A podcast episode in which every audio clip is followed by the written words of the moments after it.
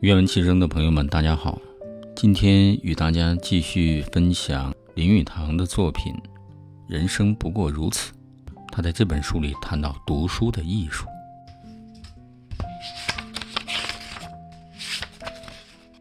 据我看来，关于读书的目的，宋代的诗人和苏东坡的朋友黄山谷所说的话最妙。他说：“三日不读，便觉语言无味，面目可憎。”他的意思当然是说，读书使人得到一种优雅和风味，这就是读书的整个目的。而只有抱着这种目的的读书，才可以叫做艺术。一人读书的目的并不是要改进心智，因为当他开始想要改进心智的时候，一切读书的乐趣便丧失净尽了。他对自己说：“我非读莎士比亚的作品不可，我非读索福克利的作品不可，我非读伊里奥特博士的《哈佛世界杰作集》不可，使我能够成为有教育的人。”我敢说，那个人永远不能成为有教育的人。他有一天晚上会强迫自己去读莎士比亚的《哈姆雷特》，独臂好像由一个噩梦中醒转来，除了可以说他已经读过《哈姆雷特》之外，并没有得到什么益处。一个人如果抱着义务的意识去读书，便不了解读书的艺术。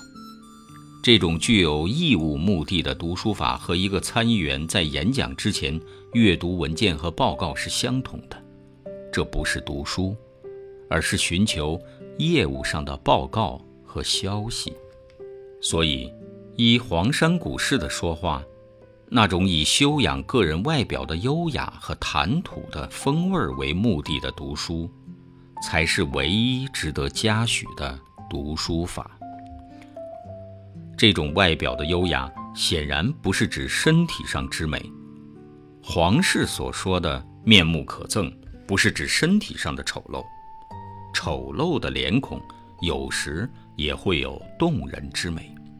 而美丽的脸孔有时也会令人看来讨厌。我有一个中国朋友，头颅的形状像一颗炸弹，可是看到它却使人欢喜。据我在图画上所看见的西洋作家，脸孔最漂亮的当推吉斯透顿，他的髭须、眼镜、又粗又厚的眉毛和两眉间的皱纹合组而成一个恶魔式的容貌，我们只觉得那个头额中有许许多多的思念在转动着，随时会由那对古怪而锐利的眼睛里迸发出来。那就是皇室所谓美丽的脸孔，